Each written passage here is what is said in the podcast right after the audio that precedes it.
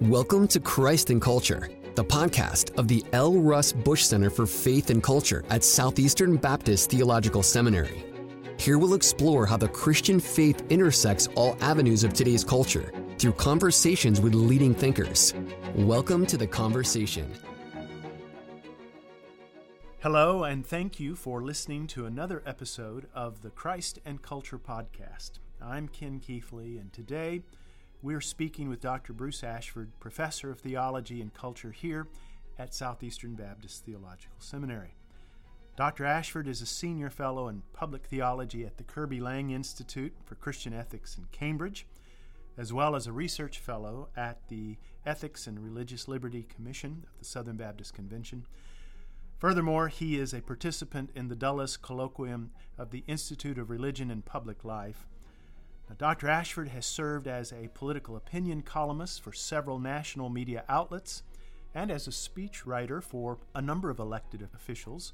He has written extensively on the subject of politics and the Christian life, including his books Letters to an American Christian and One Nation Under God A Christian Hope for American Politics.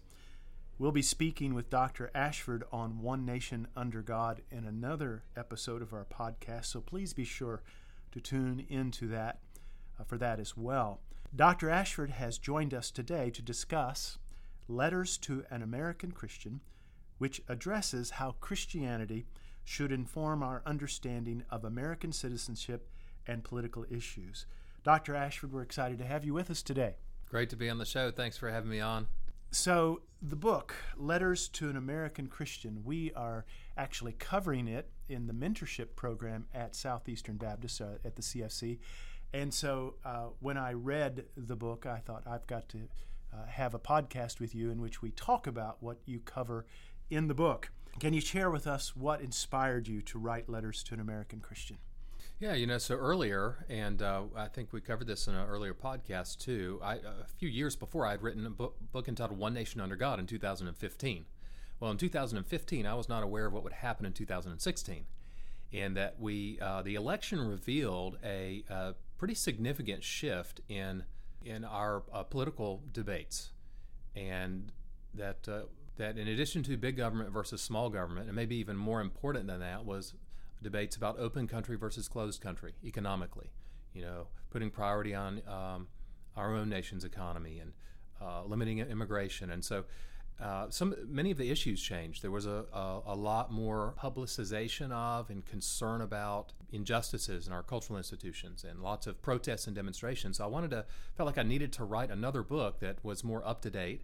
And then I would also just mention the rise of Marxism and progressivism in on the, in the Democratic Party Democratic Party have been uh, largely classical liberals who lean to the left, and I kind of miss them.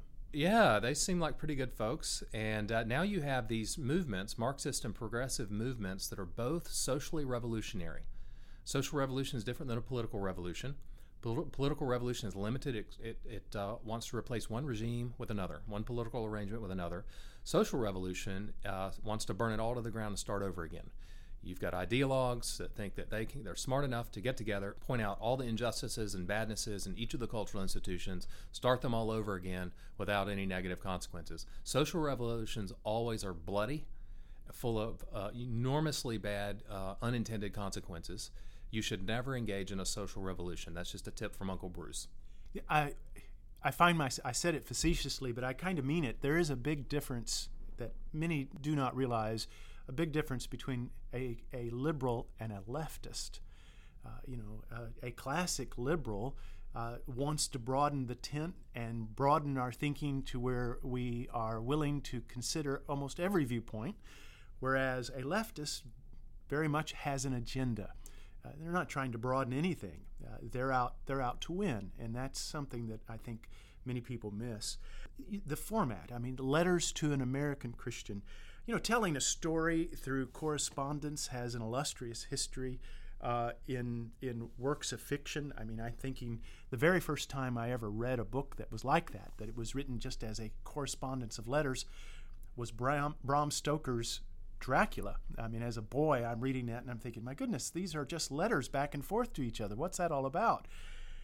I doubt that you were thinking of uh, Stoker's Dracula as you wrote letters to an American Christian. I'm thinking more, I mean, probably more relevant or more uh, to to to the idea at hand is perhaps C.S. Lewis's letters to Malcolm, or Charlie Shedd's book Letters to Philip, uh, even maybe the Screwtape letters, or even maybe C- uh, our Sam Harris's uh, letter to a Christian nation.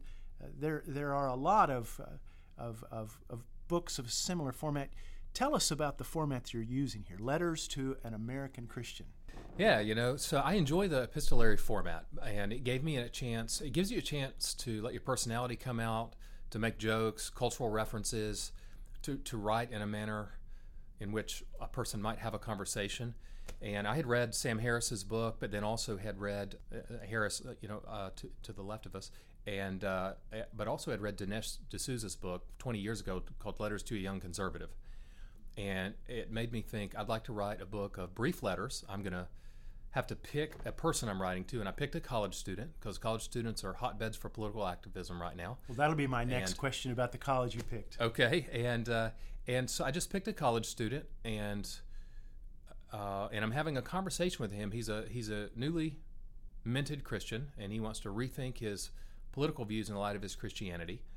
And I'm coaching him against uh, an almost uniformly uh, left leaning faculty and against uh, some bad forms of conservatism in his family. And so that's the, that's the format. Well, we, we live here in North Carolina. And uh, uh, it, it, in, our, in our state, this beautiful state in which we live, is, it is an interesting mix of cultural conservatism and yet here in the RDU area, there are some rather progressive uh, institutions.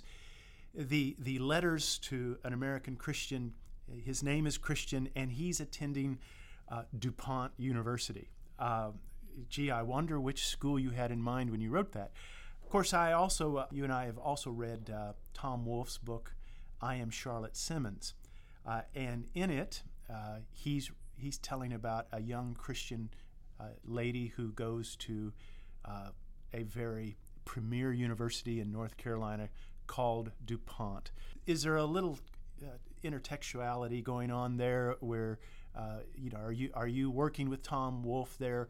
Tell us all about DuPont University. Yeah, you know, there's a few different things in the book that are inside jokes or insider cultural references, and I was pretty sure that most of my readers probably would not pick up on the reference, but you know, some would, and it would be kind of a little signal of what I'm trying to do, and you picked up on it immediately. And yeah, so Wolfe wrote in uh, a great book, a big one, a cinder block of a book uh, called I Am Charlotte Simmons, and it tells a story of a young girl who uh, went to DuPont University, which in his mind he had Duke University that fine, uh, regal, venerable institution just down the road from Southeastern Seminary. And she lost her way. And that I'm coaching in this book, I'm coaching Christian, who's a politi- double major in political science and journalism. That's a little bit of my own background. Coaching him not to lose his way. There was a study, I think it was in the News Observer, I don't know, 10, 15 years ago.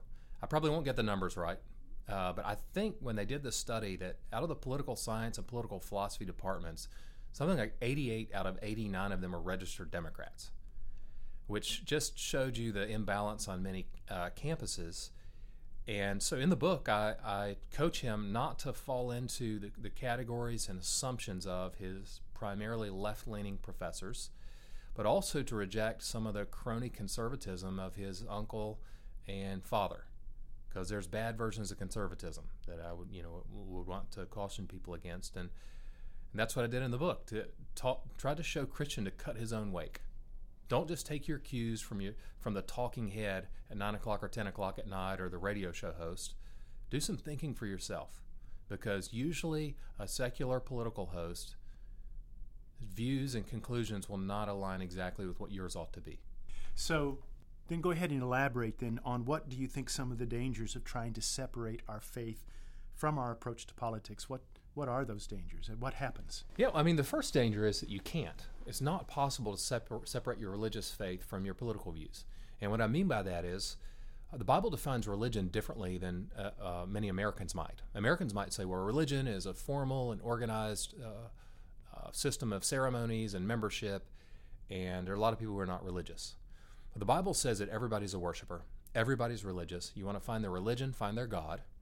You want to find their God, find whatever thing or person or deity that they ascribe ultimate allegiance to. So, what is it that this person absolutizes?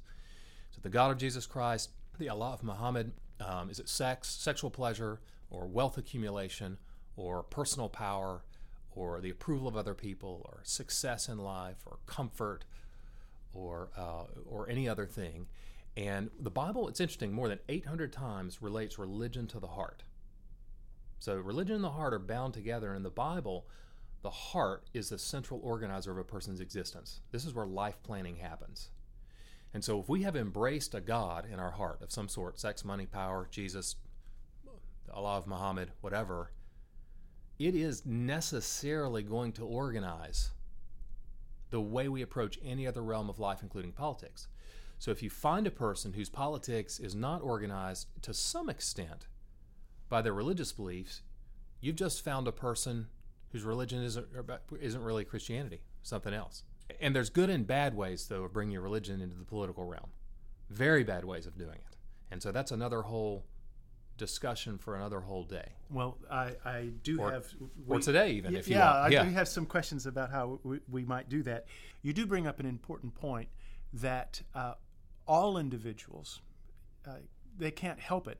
They, we, we invariably ascribe something ultimate value that and and if it's not God, then we're idolaters. Thinking uh, the classic work, uh, maybe infamous work, uh, Thomas Hobbes' Leviathan, who argued that what we need to do is remove religion from politics, from the from from the political realm. Therefore, we'll we'll end the the religious wars of his day. He was writing during the time of the the Thirty Years' War and the horrific uh, bloodshed that was that had happened in the uh, uh, the counter revolu- uh, the counter Reformation. So we tried to do that in modern liberal and liberal with a capital L, modern liberal uh, republics and and and, and governments. And what happened as a result? well, we find out that people don't have to have religion to kill each other. They, we, we, will, we, will, we will go to war over ideologies just as quickly. Uh, the 20th century shows that uh, whether it's communism or fascism, whatever is the matter, whatever one ascribes ultimate concern, uh, one people will fight to the death over it. And unfortunately, now they don't have a, a Christian framework in order to, to conduct themselves. And so some of the most horrendous atrocities that have ever been committed have been done so in the name of an ideology. All one has to do is look at the Pol Pot regime uh, to see what people are willing to do. So then, how then does the gospel inform and reframe uh, our approach to politics? How, how, in other words, how, how do we build something positively here? Yeah, I, I want to pick back up on a couple of your fascinating comments uh, and then you know, Thomas Hobbes, uh, in his book Leviathan, the first edition had a picture on the cover. And it's interesting that while Hobbes is arguing if, if you get rid of strong forms of religion, you get rid of evil and war, the picture on the cover had uh, a man who represented the government, Leviathan, and on his torso are hundreds of people. The only thing you could see is the back of their heads. And this, this Leviathan is holding in his hand uh, something like the scepter that a pope would have, and uh, uh, a, uh, an object that a government ruler would have. And the, the view that you're getting with the back of people's heads is the view you would get entering a cathedral. And he was transferring the mystical body of Christ, what originally was in the Lord's Supper and then the Roman Catholic Church, he was transferring that to the nation. That there's this mystical body of the nation led by the government, and the government should be worshiped. And I also want to mention a guy named Auguste Comte, and the only thing anyone's ever heard of him, probably, uh, from their intro to philosophy class, is that he was a positivist. Well, I want to tell you a new fact about him. He tried, he was an atheist, and he tried to found a religion, an atheistic religion, yeah. that had its own calendar of great people. There was no Jesus, but there was Auguste Comte. Uh, it had uh, its own catechism and hymns and so forth. It was a spectacular failure in his day. But the belief in this religion was that if you could get f- rid of strong forms of supernatural religion, and strong forms of the nation state, you could get rid of evil. And that is absolutely wrong, as you pointed out. There, I mean, isn't that the argument of the modern, uh, yes. the new? I mean, Richard yes. Dawkins, Christopher Hitchens. If we want to really get rid of of people flying planes into to buildings like a 9/11, what we need to do is get rid of religious belief, as if uh, then then I mean, I just I, whenever I whenever I hear that type of argument, I, I just wonder: Did you guys not pay attention to the 20th century, or as you're pointing out, did you not pay attention to the French Revolution? Yeah, and, and uh, so Comte may have lost the day in his own day. He got mocked with his new religion that he founded, but in the end, as you point out, he's won the day. So, how does the gospel then, how do we appropriately bring our religious belief into our political realm, right? So, inappropriate ways would be trying to install the gospel is the law of the land. It's awful. It would contradict the gospel. The gospel is freely given and freely received. So, we want to give religious liberty. Um, well, I'll mention several good ways of bringing our religion into our politics. One is to just ask these three questions that correspond with the Bible's narrative creation, fall, and redemption. First is what is God's creational design for the realm of government and politics? That it would achieve justice for the various individuals and communities under its purview. Number two, in light of the fall, has, how has the political realm been twisted and misdirected? Number three, in light of the whole of biblical teaching, in light of the whole of natural law, creational design, moral order, um, how can we untwist what's been twisted and redirect what's been misdirected? And these are questions we need to ask, and we need to be careful uh, after we answer them which of these things should be put to work in the political realm and which should stay in the churchly realm or the realm of society. You don't want to enact laws for every moral teaching in the Bible. But for some, some moral teachings, you, you do. Those are universal moral teachings that are not premised upon a person being a believer. And then there are other commands that the Bible gives that assume that you're a believer in order to, to not do them, like, for the example, to be humble instead of proud. You don't want to punish that in the political realm. Um, everybody gets punished. Uh, that, that is something that is disciplined in the ecclesial realm. And then finally, I think it's important to say that our dis- our, our, demeanor should be affected by our Christianity. That instead of being willing to just line up completely and totally with a political party and then toe the line whether you really believe it or not, tell half truths and sometimes even lies just to get a short term political victory, give full embraces to political leaders to whom only half embraces should be given or three quarter embraces. I think those are bad things to do. That what we want to do is combine truth and grace by truth, I mean we want to tell the truth about reality. We need to hold firm to our convictions in the political realm. And by grace, I mean we ought to have a disposition like Christ had, who, even though he was the cosmic king of the universe, did not speak in a degrading and demeaning uh, fashion to people who are very different from him religiously and morally. Truth without grace makes us political um, bullies and jerks. Grace without, without truth makes us political wimps and non-entities. But truth and grace together allows us to exhibit that great strength and witness that Christ himself exhibited.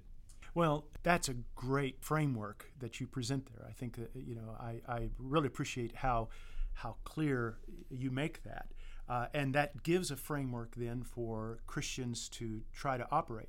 However, and this is one of the things I really like about your book, uh, some would say an ounce of application is worth a pound of abstract and that sometimes what I need are good, clear examples of what you're talking about. And one of the things you do, your book addresses several hot button political issues. Um, so, why is it important that, that Christians go ahead and wade into the fray and go ahead and engage and explore these topics, even though one may not come away from that unscathed? Yeah, so there, you know, I've got in my file folder system 75 to 100 uh, public policy issues that come up regularly, and nobody can keep up with that many. But there are a few very important hot button issues that every Christian should be informed on. You should be going to websites such as the Ethics and Religious Liberty Commission, uh, other websites. I mean, I, I blog at uh, bruceashford.net on these issues. Al Mohler treats these issues in the briefing, and there are other other good resources. But uh, um, for example, religious liberty. All of us have a vested interest in religious liberty, that all people should be free to align their lives with their deepest convictions and to do so freely, openly, and without fear. Uh, the uh, pro, uh, what does it mean to be pro-life? That's very important. People ought to find uh, ways of making that argument using On the one hand, sometimes scriptural reasoning, but on the other hand, sometimes legal, medical, and sociological forms of reasoning. So you you would argue for natural law oh, yeah. at the right time and right yeah, place. Absolutely. I mean, you never know which kind of argument is going to be the right argument for the moment. I just think that neither argument should be ruled out. Some people want to rule out scriptural arguments ever being made. Other people want to rule out natural law arguments ever being made. I think both of those approaches are wrong. You just never know. What if I'm talking with a, a transgender activist?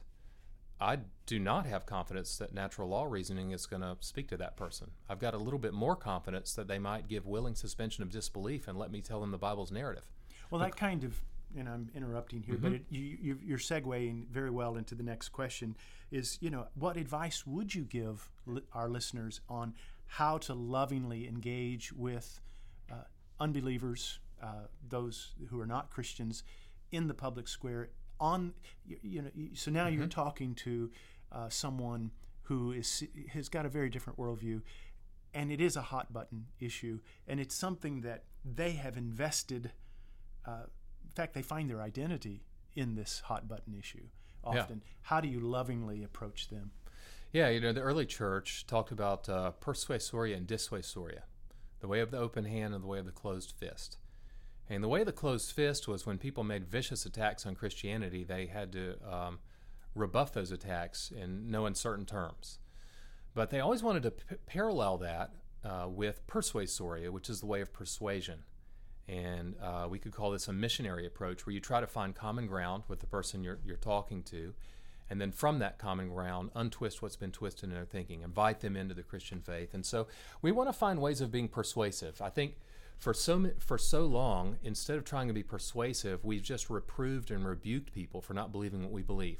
How could you be so stupid? How could you be so bad as to believe such and such? And now that's what they're doing to us. How could you be so ignorant? How could you be so evil? And so we're going to want to persuade, and there are scriptural ways of persuading where you're open about your Christianity, and often those will be good because people already know that's when it's forming your views. And if you pretend that it's not, you're going to seem insincere. They're not going to listen to you. And then there's also what the church often calls natural law forms of reasoning, which is more neutral forms of reasoning, and often those will be persuasive. It just depends on on the venue. So, speaking of the venue, um, you use the term post-truth.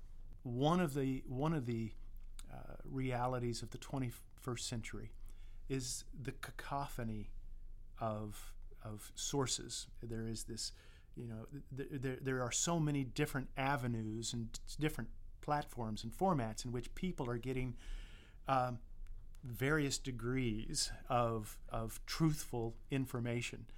Uh, how do you, how, what advice do you give to a young believer trying to navigate a world in which there is a lot of fake news?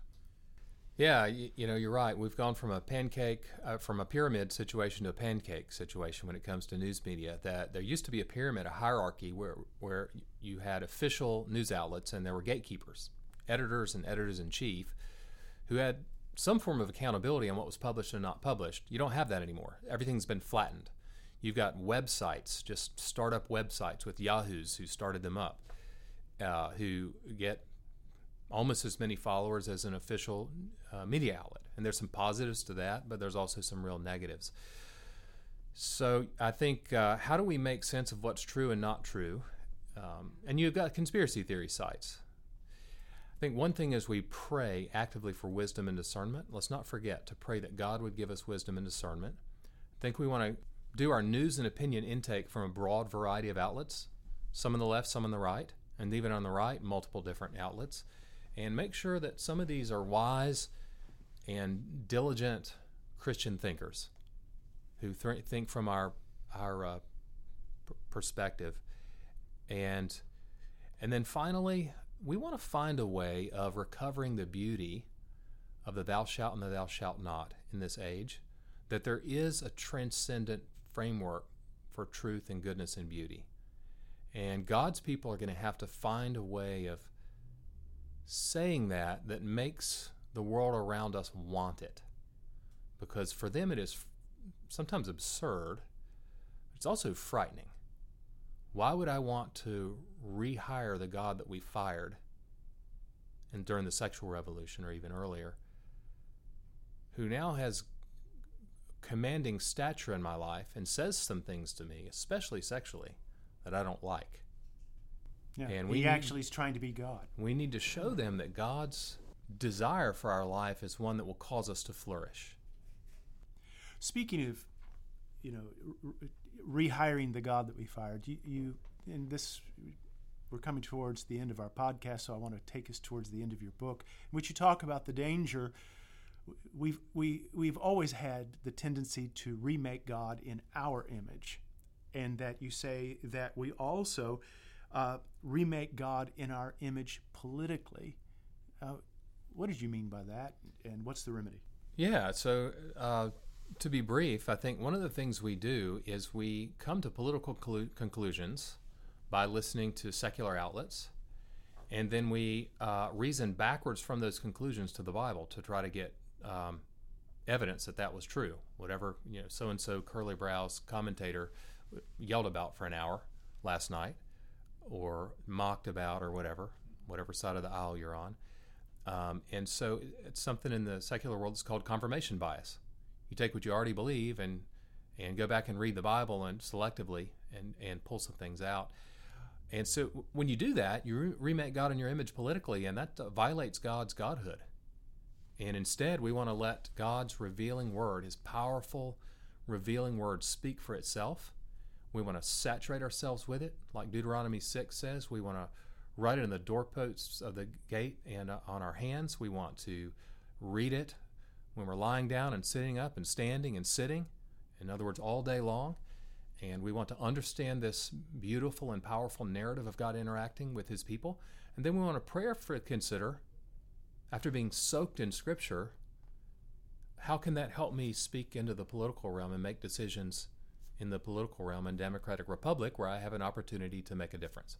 So it sounds to me that you're saying rather than interpret God through the lens of my echo chamber, mixing my metaphors there, uh, you're saying affirming the sufficiency of Scripture. That we we start with the Bible and who the Bible reveals God to be, and then that judges uh, all of our political endeavors. It's a great book, Dr. Ashford. That's one of the reasons we're using it uh, in the mentorship of the Bush Center this year. The book is Letters to an American Christian. We've been talking with Dr. Bruce Ashford. This is the Christ and Culture Podcast. I'm Ken Keathley, uh, hoping that you have a great day.